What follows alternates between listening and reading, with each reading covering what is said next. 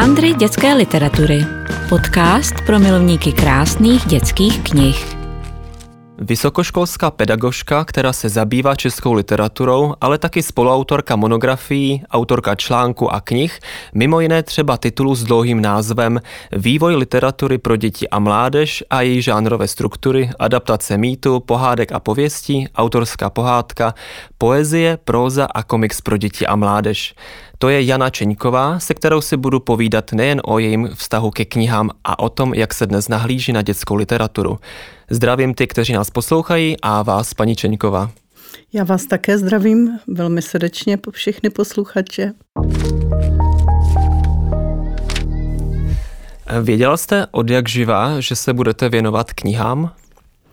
Od jak živá asi ne, i když je t- možná tak kolem těch deseti let až 12 jsem opravdu knihám propadla a vedla jsem si dokonce takové sešitky, kde jsem si psala takové jako názvy a hlavní třeba myšlenku díla, někdy postavy je to opravdu s podívem, protože asi mám dva zachované a zjistila jsem, že některé knihy si vybavují úplně i tu situaci, kde jsem je četla, i opravdu o čem ty knihy byly.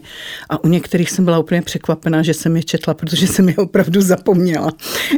A máte Takže, to jenom jako seznam, nebo je tam nějaká poznámka k tomu navíc? No, jsou tam právě vyjmenované postavy, nějaká uh, taková myšlenka, podle toho, jak jsem to stíhala, tak je to různým stylem písma a tak v podstatě mám dva, ne všechny se zachovaly asi tak do těch 15 let.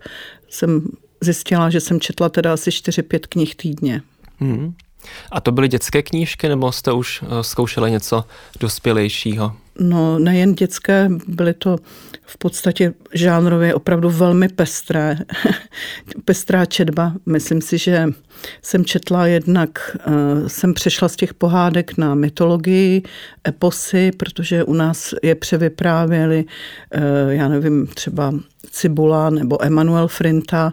A to jsem i dostala v rodině, protože můj táta měl velký eh, vztah ke knihám, byl absolventem gymnázia právnické fakulty a skutečně jako jeho knihovnu si pořád pamatuje Odeonskou, protože byl snad členem opravdu od nějakých 23 let, takže jako bylo z čeho vybírat, takže se to tak mísilo. Jo? Světová literatura, jak pro děti dospívající, pro dospělé potom, tak i, tak i vlastně tato, tato literatura, která se týkala třeba různých převyprávění, právě mýtů, Bible a tak a to mě všechno, všechno vlastně bavilo. A četla jsem klidně jako mnoho knih i z 19. století. Mm-hmm. Takže když jsem nastoupila potom na filozofickou fakultu, tak jsem to měla všechno kromě snad, snad moderny a tak přečteno. Mm-hmm. A jak byste teda charakterizovala svoje čtenářské dětství? No, v tomto ohledu jako šťastné, protože e, sice mi bylo tak jako zakazováno potom třeba číst po deváté, desáté hodině, ale byla jsem už v dětství sova, ale tak se dalo číst baterkou pod peřinou a mhm. podobně. A v podstatě, když si to vybavuji, tak e, jsem vlastně si pamatuju i takové jako chvíle z raného dětství, kdy držím v ruce knížku a máme nějaké fotky doma, kde prostě sedím třeba s knížkou a e, jsem vyfocena.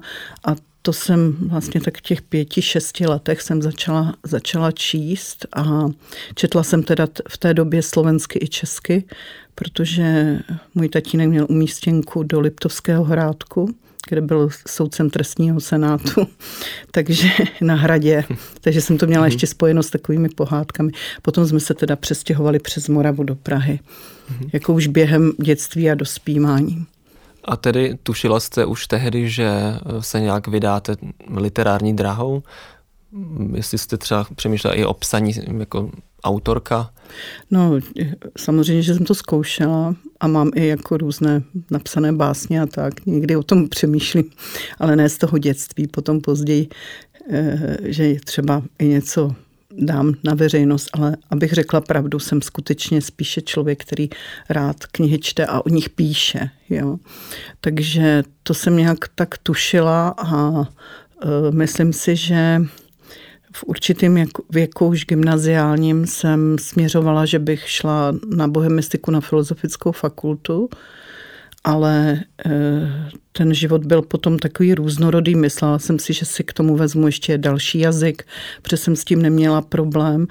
Eh, že buď Němčinu nebo prostě angličtinu a tak, jiný, jiný jazyk, ale Posléze ta doba a brzká smrt otce v 41 letech mě dovedla k tomu, že jsem eh, se rozhodla pro bohemistiku, to jsem neopustila, ale vzala jsem si k tomu pedagogiku, protože jsem si řekla, že budu když tak pracovat v sociálních ústavech. Nezapomínejme, že je konec 70. let, potom začátek 80. kdy, kdy jsem fakultu skončila. Jiné trochu. A nevěděla jsem, jestli budu moci vůbec učit a, a tak, že jo, takže takže, ale potom se to prostě zlomilo a měli, měla jsem profesora Jaroslava Voráčka, který teda byl člověk, který eh, byl třeba levicově laděný a tak, ale vlastně jsem se dozvěděla od mnoha spolužaček a spolužáků, že mnoha lidem pomohl a včetně mě, že jsem vlastně nevěděla, tak jsem hledala diagnostický ústav v souvislosti s tím, že jsem byla z té rodiny právnické, že půjdu někam pracovat do diagnostického ústavu, ale eh, v Albatrosu v budově na Národní se otevřelo pracoviště, které se jmenovalo Kabinet dětské literatury a literární výchovy. A on mi řekl po diplomové práci, že bych se tam měla přihlásit a já jsem se tam fakt dostala.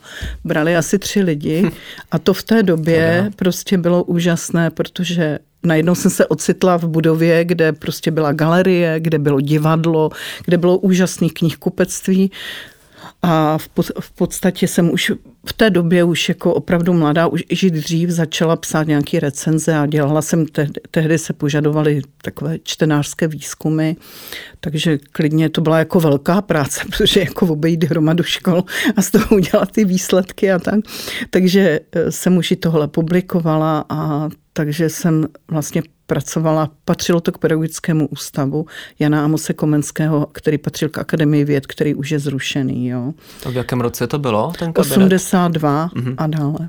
Jo, jo. A ten mm-hmm. pak asi zanikl, předpokládám. Ten asi zanikl, já jsem potom přešla na pedagogickou fakultu Univerzity Karlovy, protože jsem měla pocit, že nejsem tak znalá nebo prostě, eh, prostě schopná třeba učit eh, jiná období a, a tak. A opravdu v tomto, eh, jak jsme tam pracovali, a my jsme pracovali jako servisní pracoviště pro mezinárodní kontext, jo, vedle mě bylo, bylo IBY, že jo, které jsem potom teď vlastně v tomto 20 letí deset let vedla, že jo, tak to bych ani netušila, že, že to takto bude, ale tehdy to bylo samozřejmě všechno podporováno státem, že jo. I mno, mnozí autoři se ukrývali, redaktoři do této budovy Albatrosí, takže jsem se tam s Leckým potkala, s kým prostě by se třeba člověk nepotkal normálně, takže to prostředí bylo opravdu velmi přátelské, musím říct. A dokonce jednu chvíli jsem si řekla, že bych tomu unikla, kdybych se stala redaktorkou Albatrosu. A byla jsem za tehdejším ředitelem.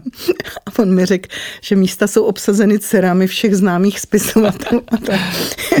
takže mám smůlu a že jim je tadyhle přes 40 a tak. Takže, takže, takže tak, to, tak to, to vypadalo. Ale v, každý, v každém případě měla jsem dva spolupracovníky. Jeden teda potom odešel, měl psychické problémy. Jeden můj spolužák taky z fakulty. Ale v, každé, v každém případě myslím si, že to byla, byla doba, v krátkém filmu se promítal ragtime a tak, no prostě jsme byli pro, propojení všichni v Praze, kde se co šustlo, kde se co dalo vypučit, tak opravdu v tomhle, než se mi eh, narodil pak v roce 87 syn, tak jsem byla na materské a pak už jsem se vlastně vracela na tu pedagogickou fakultu, tak jsem, tak jsem takovýhle období žila i v tom, jak to bylo někdy obtížné, že jo. Mm-hmm. Vy jste zmínila IBY, eh, jenom kdybyste nám prosím řekla víc o tom, protože si myslím, že ne všichni tuto zkratku no, jednak znají. Neznají a jednak jako když třeba vidím i nějaký novinářský článek a tam je třeba napsaný IBY s tvrdým i na začátku, tak jsem úplně hotová. A tak. Ano, takže, takže to je to opravdu International Board of Books for Young People, takhle je celý název pro mladé jako lidi, ale tím se berou všechny děti, dospívající jo. a dneska young adult, tak všechno toto pod to patří patří. A je to mezinárodní organizace, která byla založena ve Švýcarsku, že jo, a e, v Bazilii má pořád dodnes sídlo a vlastně má pod sebou možná teď 77 států.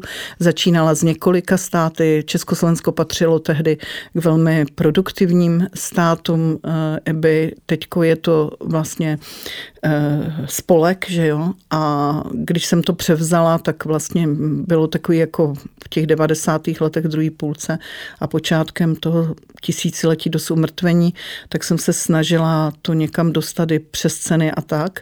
A samozřejmě s výborem a s několika lidmi, ať už třeba s klubem ilustrátorů nebo s mnohými jinými, ale je, je to prostě složité získávat peníze, takže teďko jsem to opravdu, už jsem tak po sedmi, osmi letech viděla, že je to hrozně obtížné pro mě to se vším skloubit, co ještě dělám a bylo, a bylo potřeba to i jinak omladit třeba, takže to převzal Petr Eliáš dneska v Albatrosu, ale je to jako vidím to, že je to obtížné, produkují vlastně zlatou stuhu, ale moc, moc nic jiného nedělají. Mm-hmm.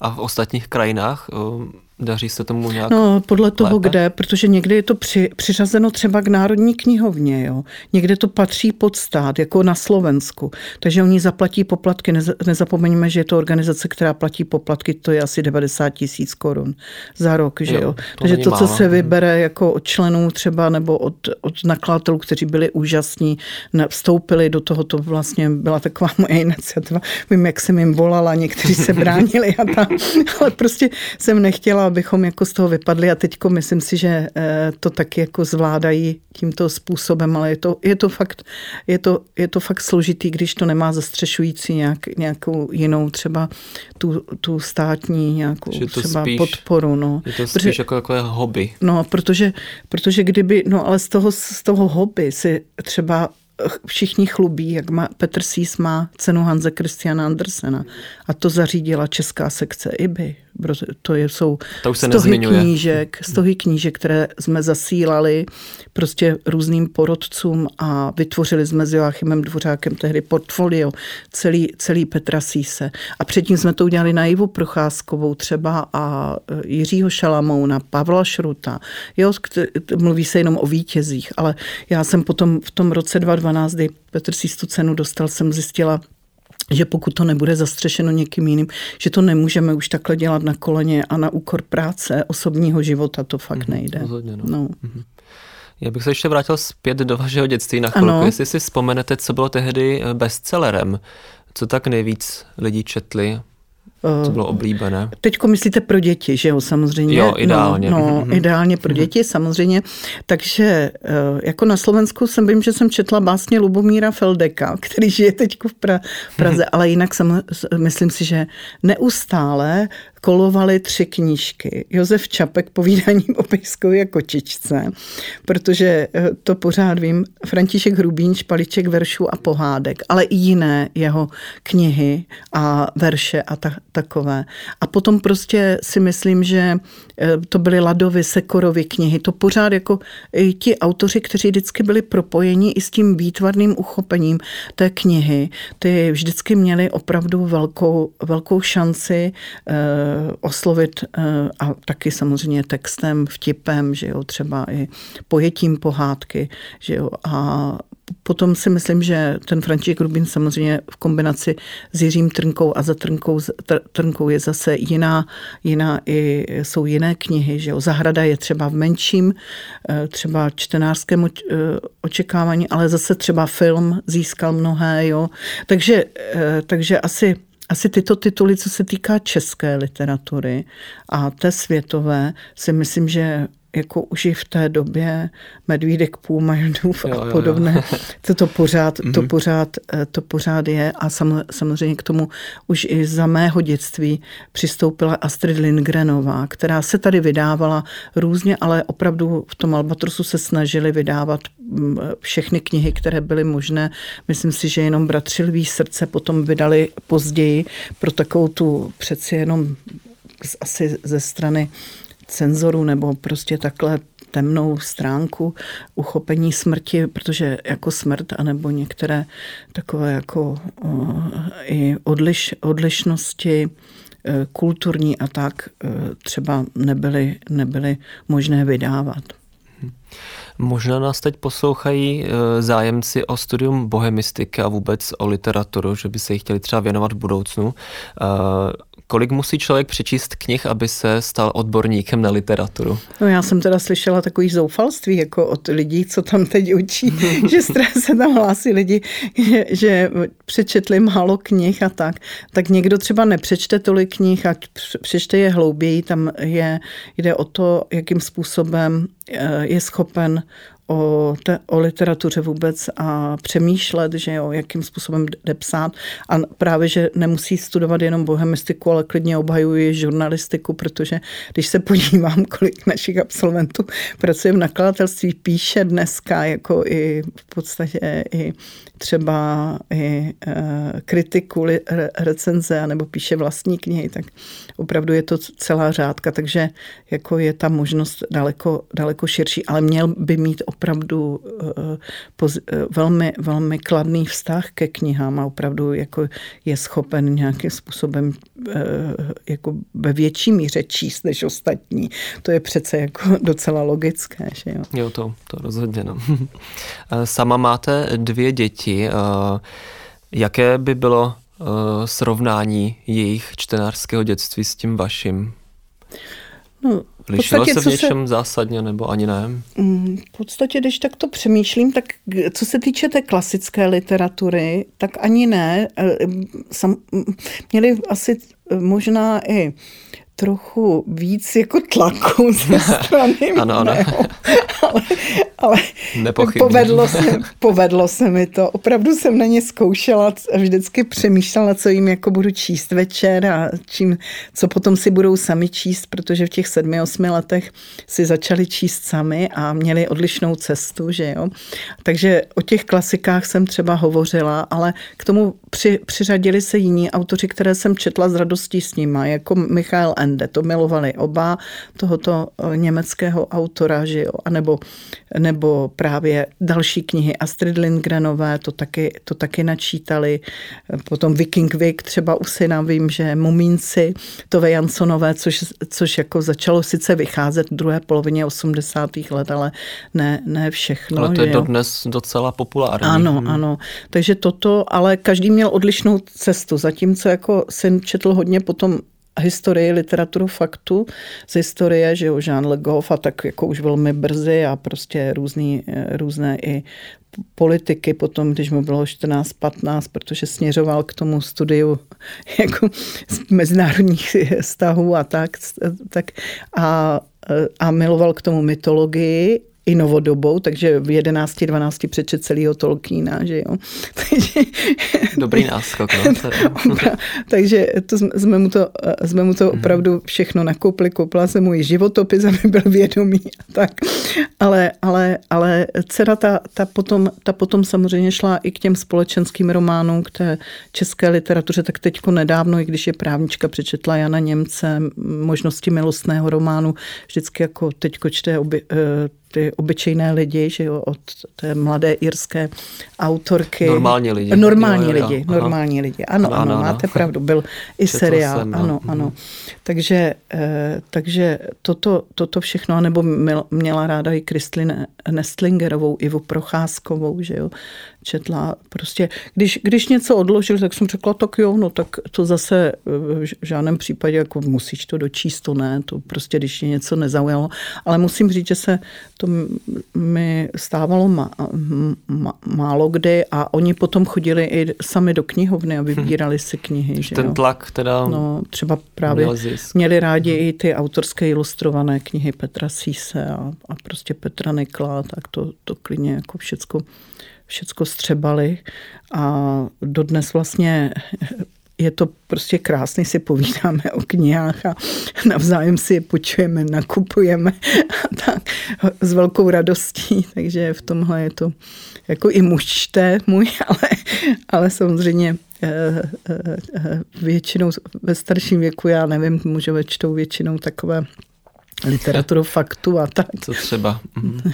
No jednak třeba miluje i historické věci jako o templářích, ale potom, že o válečné, nějaké o ponorkách a tak. A teď dokonce, když schlédl Národní třídu, tak přečetl, přečetl Jaroslava Rudiše. Mhm, ale jako dřív četl uh, všechny, všechny, všechny romány, co i já, jako uh, světové i české, jako Kunderu Škoreckého a tak.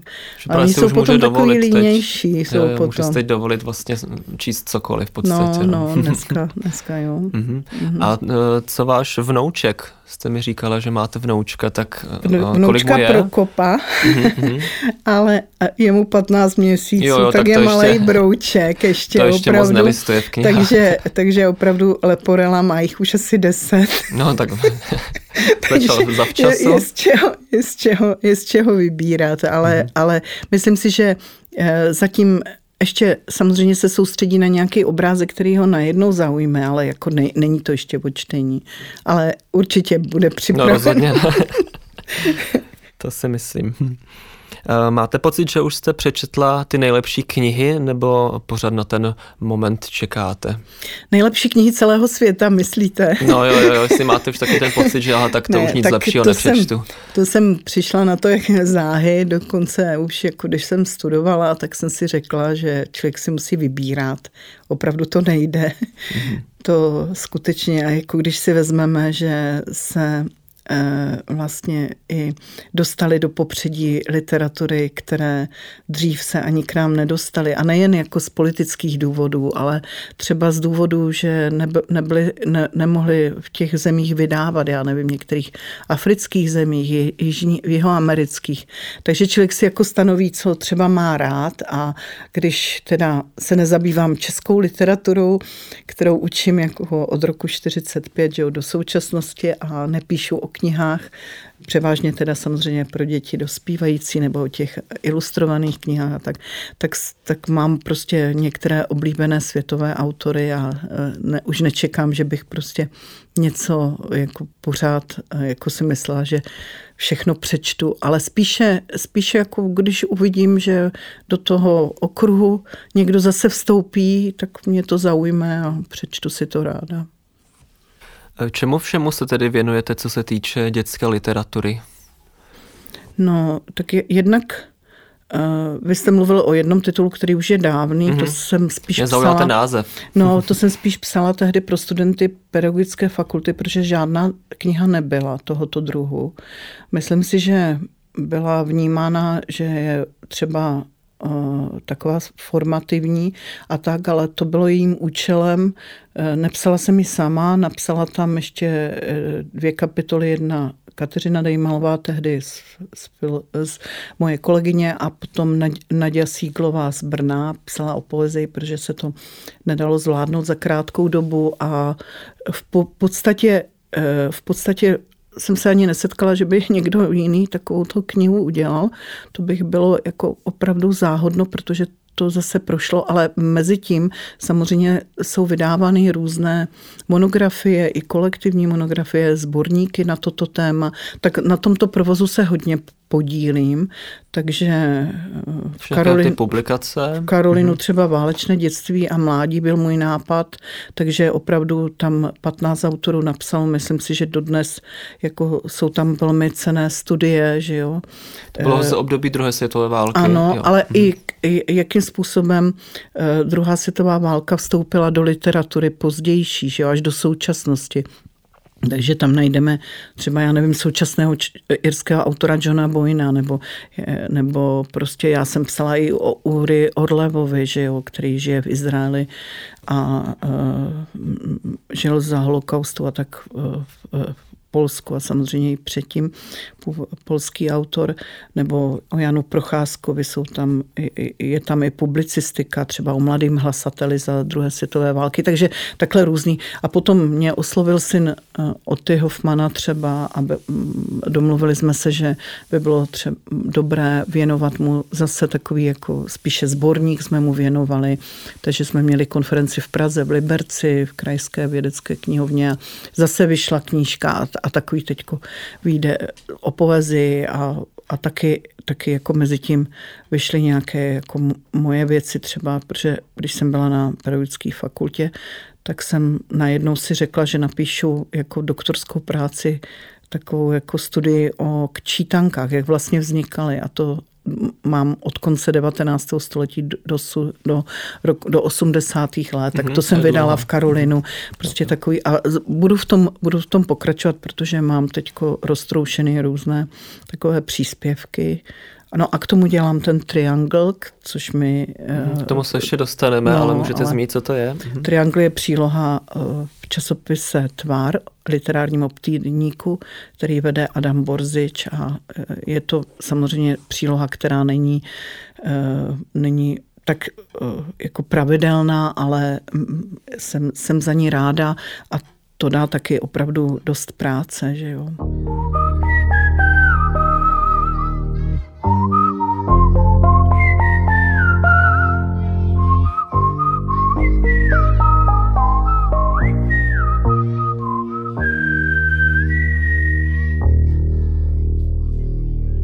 Co se týče vašeho vysokoškolského angažma, tak uh, učíte studenty uh, literaturu českou všeobecně, uh, ale věnujete se i dětské literatuře jako pedagožka? No, já mám spíše se, mám tu literaturu pro dospělé, nebo jak bychom ji nazvali, českou od roku 45 do současnosti. Předtím moje bývalá kolegyně Anna Jonáková učila od 19. století od konce a potom se rozhodlo, že se bude eh, dávat důraz na tu současnou, takže vlastně navazuje eh, na takový jako, takové semináře, které jsou víc literárně historické, potom opravdu, že se píšou recenze, kulturní zprávy, což teďko v létě studenti píší a k tomu mám magisterské studium, které, které mám zaměřený spíše na literární kritiku. A, a kromě teda literatury se věnuji i literárním reportážím, protože mi připadá, že je to velká škoda třeba vynechávat uh, velkou produkci nakladatelství absint prokletých reportérů a tak, protože je to propojeno s publicistikou a literaturou. No a jeden seminář mám zaměřen Eh, na většinou autorskou ilustrovanou komiks nebo takovou tu Young Adult literaturu, který taky mám v létě v magistru. Ale kromě toho, jako všechno toto je propojeno i kulturní publicistikou. Takže i v tom publikuji, že jo, takže o meziválečné kulturní publicistice. Takže dětské knížky se vždycky někde objeví. No ano, hmm. ano, ano, ano. Objeví, objeví a samozřejmě je, to, je teď otázka, když říkáte dětské knížky, to je takový jako pojem, hmm. že si všichni představují, že to jsou nějaké malé děti, které vlastně čtou právě ty knihy klasické, o kterých jsem hovořila. Mhm. Ale to je dneska, já, já třeba tu přílou jsem nazvala uh, knihy eh, o knihách pro děti a mladé čtena, a, mladých, a mladé čtenáře, protože opravdu to zahrnuje už dneska neskutečnou šíři nejen věku, ale i toho přesahu, kolik lidí jako vlastně čte ty knihy. Protože když si vezmeme jak ty výtvarné knihy, ty alba třeba výtvarná nebo autorské ilustrované knihy, to si berou běžně lidé dospělí do rukou a nejen proto, že jo, mají děti, souhlasím. ale mají to rádi a v podstatě je to, jak jsem psala v jednom textu, taková jako jejich i malá galerie, spor propojená ještě k tomu s příběhem a to je velký trend ve světě, že nejen v komiksu, ale i v této tvorbě se tam, ode, eh, se tam objevují neskutečně jako široká témata, které jako dřív bychom nečekali. Jo? Ať už se to týká třeba válečných zážitků nebo třeba tabuizovaných nějakých témat, že jo odlišností, eh, že jo, jak, jak prostě etnických, tak sexuálních. Prostě všechno toto se tam objevuje a ty knihy jsou eh, neskutečně i potom ve světě vyhledávány, protože je to pro tu vizualizaci jsou i jednodušeji přijímány, ale přitom ten obsah mají dost jako náročný. To není jako, že by nebyl. A na druhé straně máme teďko, že jo, z Británie, vlastně z té anglosaské produkce prostě tu Young Adult, jak nazvali některé ty tituly, jak napsala jedna kritička, to se mi jako líbilo, hladké čtení fikčních světů, tak samozřejmě je to jednodušší eh, fikce třeba, ale jako taky velmi jako eh, témata, které pokrývají od, od historických románů přes společenské až po třeba fantazy, produkci. Je toho opravdu celá šíře. A to, když se s tím setkám, tak to normálně čtou dospělí lidé mm, jako a milují to, vyhledávají některé autory. Že jo? Mhm. A, a, Takže možná by se ten název dětská kniha nebo dětská literatura dala eh, vlastně úplně jinak charakterizovat, no, než, než si myslíme. No, takže no, to spíš může být třeba kniha ilustrovaná nebo kniha ano, barevná. Ano, ano, ano. Takže fakt tak. i ty dětské knížky čtou dospělí běžně. Jsem hmm. toho sám důkazem, vy taky, že jo? No, já taky. A dokonce nejen jako z profesního hlediska, někdy třeba... I pro radost. ale i pro radost, takže... Mhm. A jak vnímáte zájem dnešních studentů a studentek o dětskou literaturu? Já myslím, že je že je docela, že když se zeptám, tak eh, si vzpomínají, co všechno přečetli a právě, že si to dávají do těch souvislostí.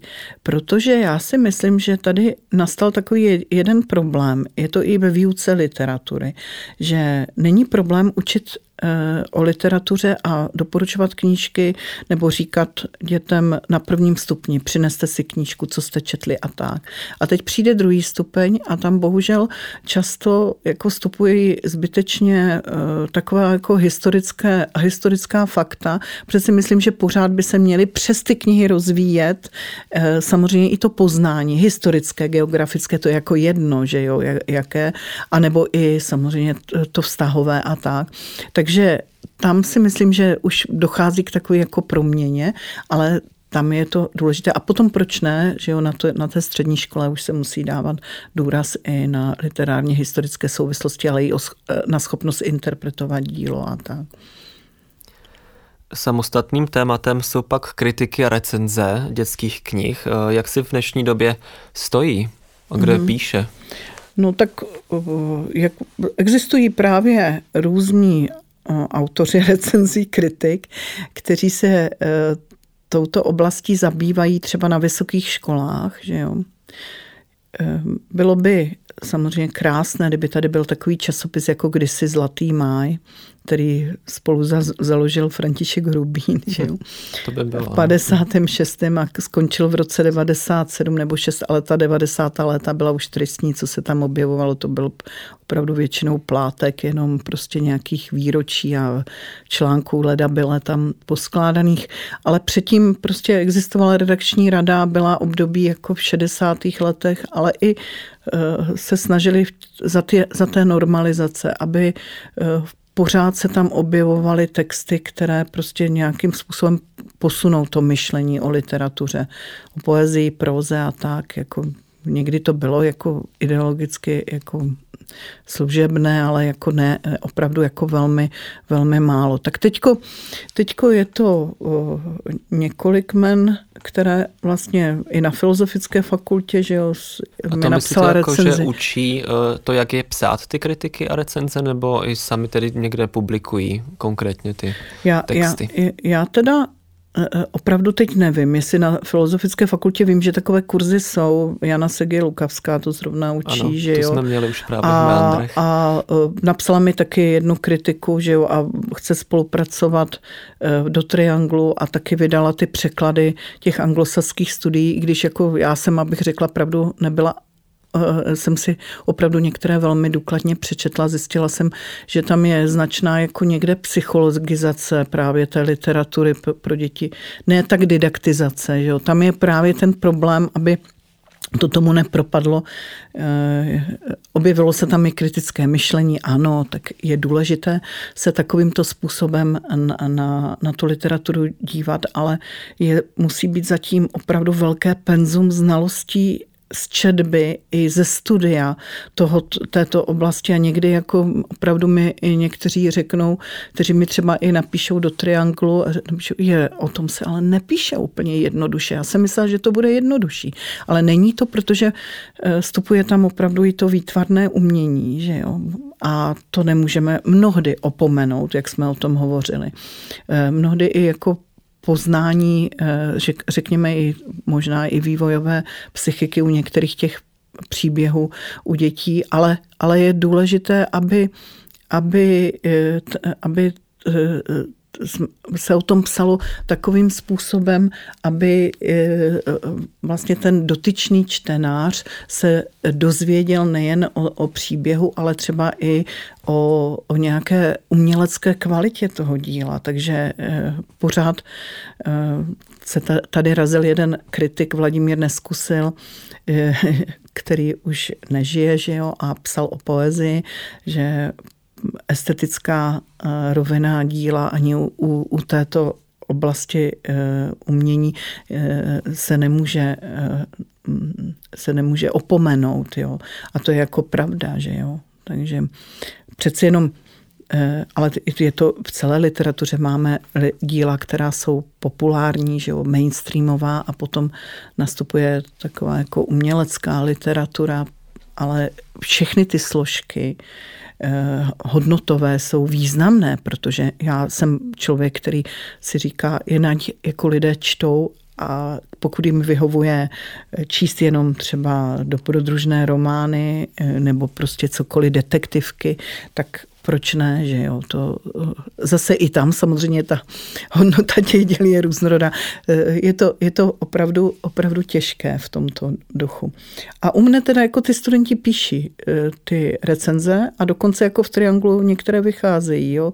Právě, že to, já to edituji samozřejmě, takže všichni jako odevzdávají recenze, je to třeba jenom jedna, dvě za celý semestr, že protože... si vytipujete ano, ano. Ty nejlepší. Mhm. No, a nebo nejlepší, ono taky podle toho, jak to mám tematicky jo, jo, jo. Eh, zrovna komponováno, že jo, zrovna tu přílohu, že jo. Mhm. A je v něčem ještě specifická, když to srovnáme třeba právě s recenzí těch dospěláckých knih nebo těch neobrázkových, tak co by ještě taková recenze měla obsahovat, kromě teda zmínky um, obsahové a ilustrátorské nebo ty umělecké? No je právě, ještě no právě jako jestli, jestli, eh, jestli ten dotyčný titul nějakým způsobem zapadá do opravdu toho kontextu, buď světové nebo české literatury a jakým způsobem, jakým způsobem je třeba i vyprávěn, že jo. To znamená, že se může i leco, leco využít eh, z, z různých teoretických konceptů literárně vědných, jo, ale je vždycky otázka, jak, jakým způsobem a jaké to dílo budeme tak, takový, tak to o něm psát, že jo. No, takže. Já mám někdy pocit, že eh, recenze a kritiky nejsou pro čtenáře, ale spíš, nebo pro běžné čtenáře, ale spíš pro odborníky a pro lidi z branže. Myslíte teda, že uh, kritiky a dě, eh, recenze dětských knih čtou rodiče? No, já pro, pro rodiče eh, spolupracuji, jak jsme o tom mluvili, na tak, takovém tom ne, eh, katalogu nejlepší knihy dětem. Je to taková jako mezi, je to takový mezičlánek že jsou to takové mini recenze, někdo tomu říká jenom anotace, to bych se trochu ohradila, protože anotaci mám spojené s nakladatelskými anotacemi, ty se teda hodně využívají, že jo, až někdy přemíru, že jo, když někdo něco píše, že si se nepodívá na ten titul kolikrát, tak ale nakladatelé zase díky tomu hodně tomu věnují času, že jo. Takže e, spíše ty nejlepší knihy dětem, takový ten výběr, za ten rok od podzima do podzima. Teďko dokonce vyjde, vešel na podzim 36 knih, teď vyjde za nedlouho, za měsíc, za dva, 32 knih eh, ve výběru eh, digitálně jenom, že jo, protože je taková jako doba, ale nakonec jako ta doba přinesla, že bude k dispozici asi 66 ze současné české produkce, možnost si o nich přečíst, tak to si myslím, že ano.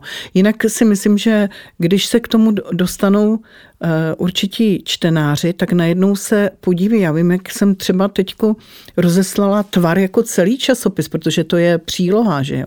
A byl věnovaný eh, vlastně básníku Petru Královi a rozeslala jsem to lidem, kterým jsem to rozeslala kvůli trianglu, a oni mi potom napsali, jak, jak si vlastně vlastně v tom časopise přečetli i mnohé jiné texty, jenom je ta otázka uh, vlastně nějaké, nějaké prostě aktivity to vyhledat a nebát se. Jinak je pravda, že mnohé texty skutečně teďko vememe ne literáty, ale třeba já nevím, nějak lékař, prodavačka a tak, prostě kteří třeba rádi čtou knihy, tak jsou pro ně složité, tak to mi je jako jasné, že jo. Ale nevím, jestli to vyplní nějaké, mm, nějaké eh, takové časopisy, které třeba jsou vydávány Luxorem a tak, protože to jsou skutečně marketingové záležitosti, že jo.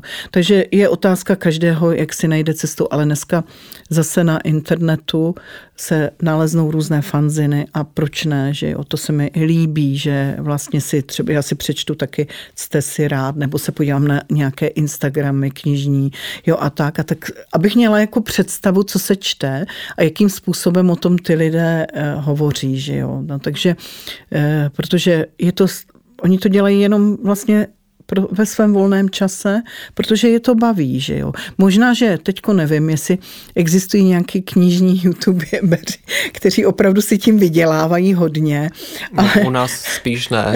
tak, tak to zahraničí určitě. Zahraničí ano, ano ale tady, tady asi tolik ne. Takže opravdu, tak to se mi taky líbí. Já si myslím, že každá cesta k té knize je opravdu úžasná, jo. Mhm. Ať ji pojmeme jakkoliv, jo. Jo, já souhlasím. No.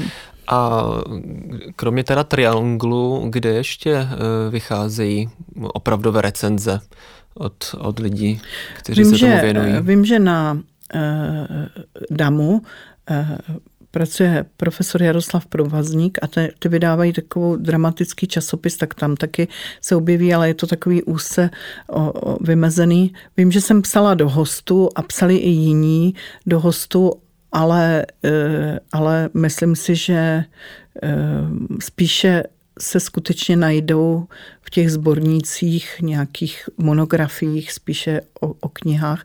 Ale co je úžasná jako činnost, teďko, abych na to nezapomněla, vidíte, dávám to studentům k četbě a velmi je to uh, skutečně, jim, jak jim to pomáhá, tak i mně, že získávají nějakou představu o současné literatuře, je uh, z Českého eh, literárního centra www.checklit.cz, tak tam najdete různé studie. Ty témata měsíce ano, taky? Ano, jo, jo, jo. ano, k tématu měsíce.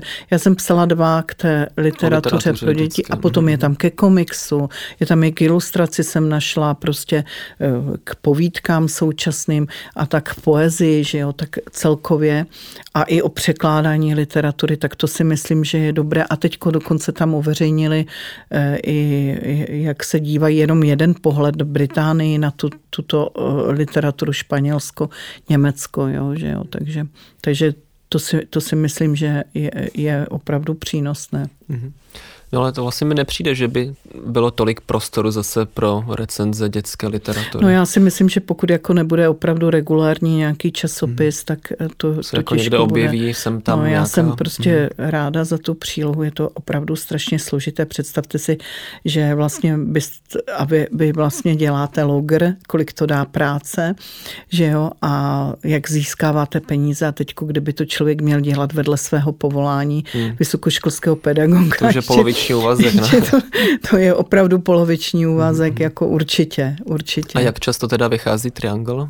No dvakrát, třikrát do roka, podle toho, jak, jakým způsobem se chutí, peníze, peníze seženou. Mm-hmm. Protože ona, to je barevná příloha.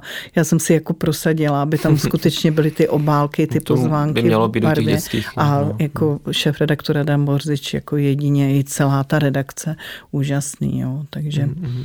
Takže ta spolupráce. A vychází už dlouho? Tahle ta příloha? 2018, od mm-hmm. roku 2018, jo, jo. no, takže... A dá se dohledat i digitál? Teda Určitě. Jako Tvar, online, má, jo, jo. tvar má online a má opravdu jako za tři stovky na rok, jo. takže koho zajímá literatura, takže eh, je to 21 čísel. Tak, se vyplatí. tak myslím si, že se mm-hmm. může, může eh, opravdu najít, anebo prostě víc lidí, když si ji koupí, dostanou, že jo, opravdu odkaz, tak není do archivu problém. No. Mm-hmm. A i do archivu se dá podívat, eh, že jo, až do nějakého, vlastně v tomhle 20 letí, co já mhm. vím. No a na závěr, eh, mohla byste nám doporučit nějakou knihu přímo z Meandru? Co vás zaujalo kdysi Nebo jestli máte k tomu něco i víc, k meandru? No já mám k meandru víc, protože já jsem si řekla, že kdybych tady eh, řekla třeba jeden, dva titul, že by to bylo takové jako chudé na to, jak jsem byla spjatá přeci jenom s meandrem víc dříve, teďko samozřejmě také, že jo, i když uh, myslím si, že si zachovávám pro všechny, aby si nemysleli, že nadržuji tady nakladatelce Ivaně Picháčkové opravdu objektivitu. Ano, ano. Tak uh, když jsme se s, s Ivou seznámili, tak vlastně to bylo v roce 24 nebo 25 a bylo to, teď nevím, jestli prostě Viola Fischerová byla ten člověk, ale myslím si, že jo, která vlastně nás seznámila, nebo to bylo opačně, ale myslím si, že ano, že Viola Fischerová, protože já jsem byla tehdy v takovém projektu Báseň mého srdce, což bylo ze studenty a s jedním kolegou a mm, z pedagogické fakulty a měli jsme pořady v pen klubu a tam já jsem se s Violou Fischerovou se, seznámila, takže spíš takto. Takže ona, když vydávala knížku, co vyprávěla dlouhá chvíle, tak jsem se stala vlastně jako její redaktorkou. Psala jsem tam i tu, ten krátký doslov a zpřátelili jsme se, ilustrovali Jan Hýsek, tak jsme se opravdu všichni jako zblížili a zažili jsme spolu, myslím si, krásné chvíle. Jednak jako ta knížka byla nominovaná tehdy v Liberci, existoval úžasný veletrh dětských knih a vyhlašovali se tam nominace Zlaté stuhy, takže jsme tam všichni byli a, a tak. A ty její, ty její texty mě zaujaly opravdu a mám i ráda poezii. Ona teda byla osobnost, která se přátelila s mnoha literáty, básníky, básnířkami, protože jsem se stolika setkala, se kterými byla blízká, protože byla, měla otevřenou takovou jako náruč, se vrátila z Německa z emigrace v roce 94 a vlastně postupně se tady etablovala jako, hlavně jako básnířka. Takže to bylo krásný a to je jako jeden titul, který je a potom jsem i do toho vstoupila řekněme, editorsky. A teď mi psala paní redaktorka z Meandru Lucie Michlová, že když jsme psali o nějakých knížkách, že František Hrubín říkadla pro celý den a taky na večer, které jsem editovala, vybrala, ještě jsem hledala ze sluníčka a z, a z toho z mateří doušky verše, které byl, byly podepsány jinak, eh, ne, pseudonymy a tak a udělali jsme výbor a to vyšlo už dvakrát vlastně, nebo byl dotisk a první vydání, to je úplně jedno, ale prostě eh, mělo to takový ohlas a tehdy jsem dělala ještě výbor z poezie jako pro dospělé, jo, Františka Hrubína v nakladatelství Pulchra, křídla lásek mých a seznámila jsem se s dcerou eh, Františka Hrubína a vlastně jsem hodně tím Františkem Hrubínem jeho poezí žila. Bylo to, byly to jsou to skutečně jako komentované, ale čtenářské výbory, že jo. Takže to bylo takový jako krásný navzájem taková, taková práce. A samozřejmě potom, eh, kromě, když jsem jmenovala Petra Nikla, u nějž mám asi ne, nejradši lingvistické pohádky, a pak takovou knihu, kterou věnoval hračkám své maminky, že jo, tak teď, teď si nevybavuji název, ale prostě eh, všichni vědí, o co, o co kráčí tak eh, tam byli i, i další autoři, jako jsem dělala i redaktorku Vráťovi Brabencovi, takže taky zajímavý. Dokonce jsem ho pozvala s Joem Karafiátem na fakultu, takže mám sérii fotek, myslím si, který mají skoro historickou hodnotu a takový jako taky velmi otevřený člověk, vzdělaný taky a, a, a tak. No a jinak teďko v té současné produkci zaplnila, zaplnil meandr díru repolely. to si myslím, že je jako skvělý tak na branku i tím, jakým způsobem je vydává, novinky, navrací se k minulosti, taky tam přispěju nějakými nápady, nebo už přispívám a ještě nějaký mám. Ale eh, z těch knih, které mám ještě ráda, tak se mi líbily oba, jednak výbor a jednak kniha Plop od Ivana Verniše. Eh, vyvrtil šláhnout pšunt i chlpal likére a opravdu ty, ten způsob, jak píše tyto verše, to ne, ne, ne, novotvar, a tak různě nazýváno, ale jsou tom, v, tom, v tom je tak mnoho skryto, že to odkrývání eh, člověka baví a mnoho těch autorů, já nevím, Radka Malýho, Danielu Fischerovu a tak, to opravdu velmi, velmi ráda jako čtu, nejen jako, že bych dětem, ale i sama. Sama sobě. Mhm. Tak já vám moc děkuju a děkuji i posluchačům. Mějte se hezky. No já vám taky moc děkuji, bylo to opravdu velmi milé povídání děkuju. s vámi. Opravdu krásné. Děkuji, nashledanou. Tak jo, nashledanou. Meandry dětské literatury. Podcast nakladatelství Meandr. Sledujte nás na Facebooku a Instagramu.